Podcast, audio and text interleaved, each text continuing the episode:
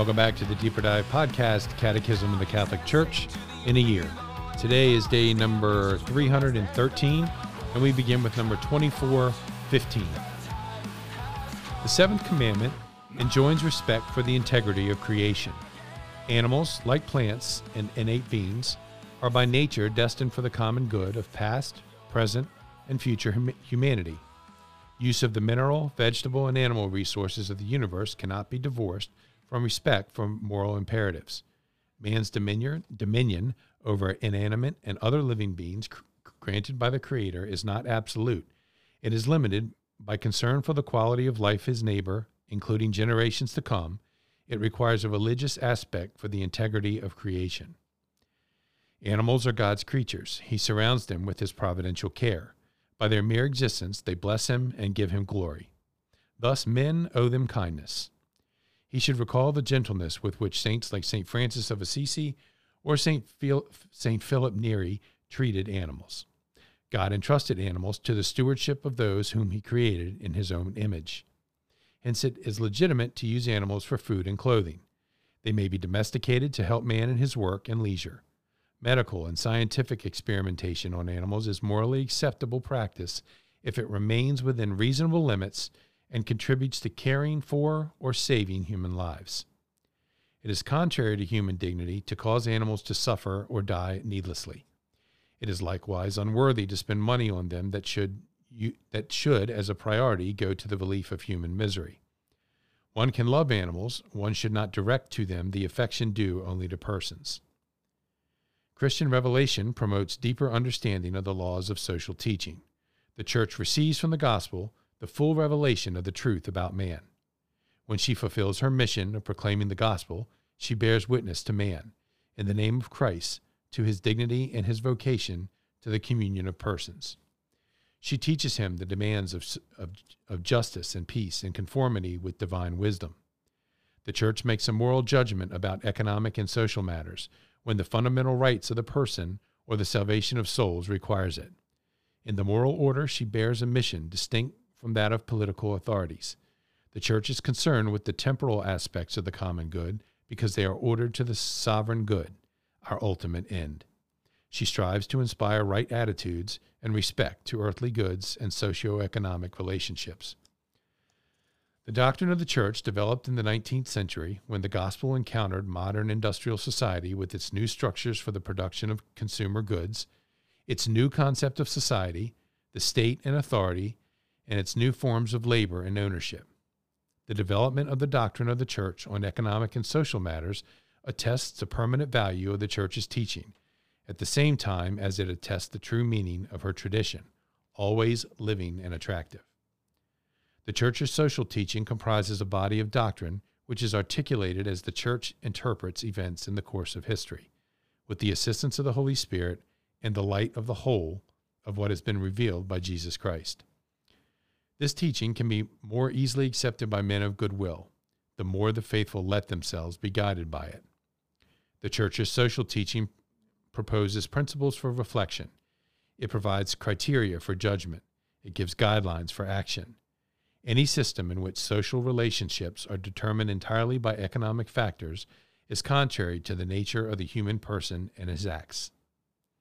A theory that makes profit the exclusive norm and the ultimate end of economic activity is morally unacceptable. The disordered desire for money cannot be cannot but produce perverse effects. It is one of the causes of the many conflicts which disturb the social order. A system that subordinate, subordinates the basic rights of individuals and of groups to the collective organization of production is contrary to human dignity. Every practice that reduces persons to nothing more than a means of profit enslaves man, leads to idolizing money, and contributes to the spread of atheism. You cannot serve God and mammon. The church has rejected, rejected the totalitarian and aesthetic ideologies associated in modern times with communism or socialism.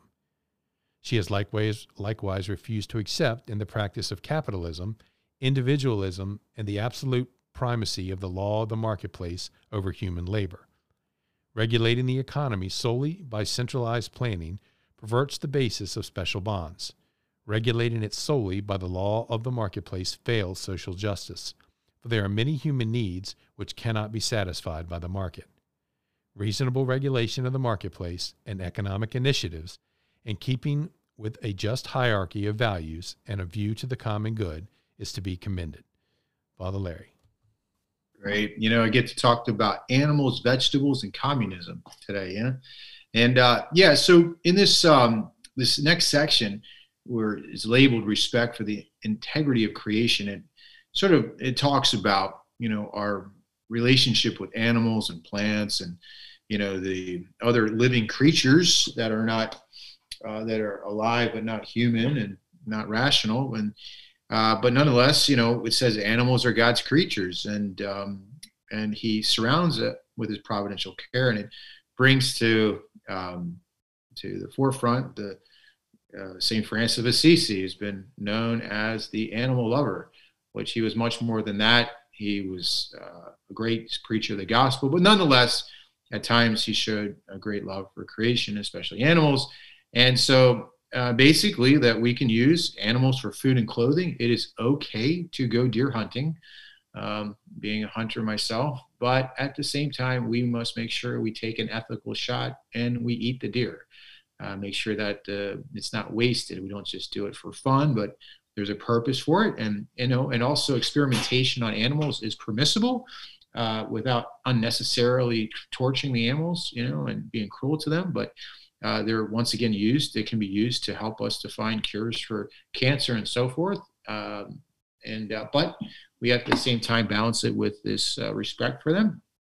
And, and, uh, but no, we do this, we should not allow them to die needlessly. So like when you're driving and you see that squirrel, not to hit the accelerator just to you know knock it out. That wouldn't be necessary. It might be a might be wrong. It'd be wrong to do that, and probably something to bring to confession. I purposely killed that squirrel with my car, you know, just for the heck of it. That's not respect for God's creation. And then the next part is the social doctrine of the church, right? And so we're just sort of talking about you know the bigger picture you know like so you know the economic systems that um, that we have today in the church you know doesn't necessarily i mean we're not the church is not totally pro capitalism and but it is totally against communism and socialism and um, and i think the church realizes that on both sides there can be evils uh, if not um, definitely there's evils on both sides and so the first thing that we have to realize is that um, if uh, money is the ultimate uh, uh, sort of object, you know, in companies and, and an economic system, and not helping the person and not creating jobs, there's something a little wrong with that. And I think that's some of the the problems we see in the West is you know people get laid off because the boss wants to pump up his you know his stock portfolio and you know drive you know a sweet car and he doesn't really care about the guy who is uh, you know pushing paper uh, down the down the hallway and doing a lot of labor.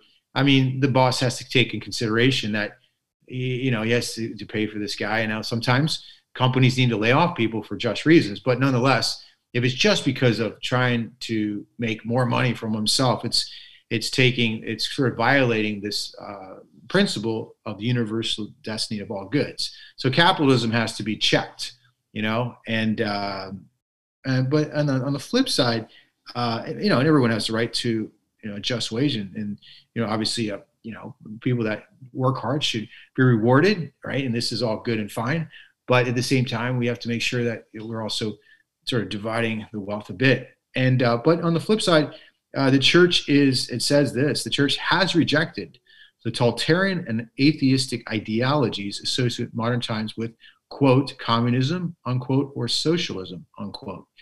Uh, and so you know, basically, um, you know, so it, it's this idea that you know the problem with socialism, it's it's you know, uh, you know, basically that you know people are all treated the same, and people are not necessarily rewarded necessarily for their work, which in Catholic thought that doesn't make sense. You know, the the labor deserves his his his wage. It says in sacred scripture, and uh, you know, so and there's a lot of problems with uh, socialism and especially communism uh, because people are not really um, given that right to private property and that right to to uh, move ahead in society, which is part of uh, of a just of a just uh, system.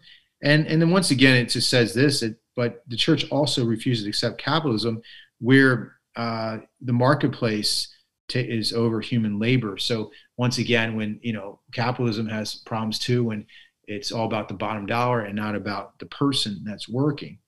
Um, you know, and so um, yeah, so that's pretty much. I mean, this particular section, I think that's the the way we have to look at it. And this is taking those principles, right? Is we have the right to private property. You have the right to earn your money. A doctor has a right to make a good salary. Uh, a person who doesn't work well has a right to be fired. you know, but at the same time, um, you know, we're not to put every, you know, to treat uh, on both sides uh, pe- uh, people as objects and sort of a sort, you know, and um, and not. But at the, at the same time, there is this universal destination of all goods is that the marketplace cannot overcome the the rights of people and workers. And we'll get to that later when we talk about the right to a strike. I mean, you know, Catholics can, if they're being tr- treated unjustly, the church says you have a right to strike. You know, and you might not get what you want, but you have the right to, to speak out against injustices in the marketplace. So there we have it animals, vegetables, and communism.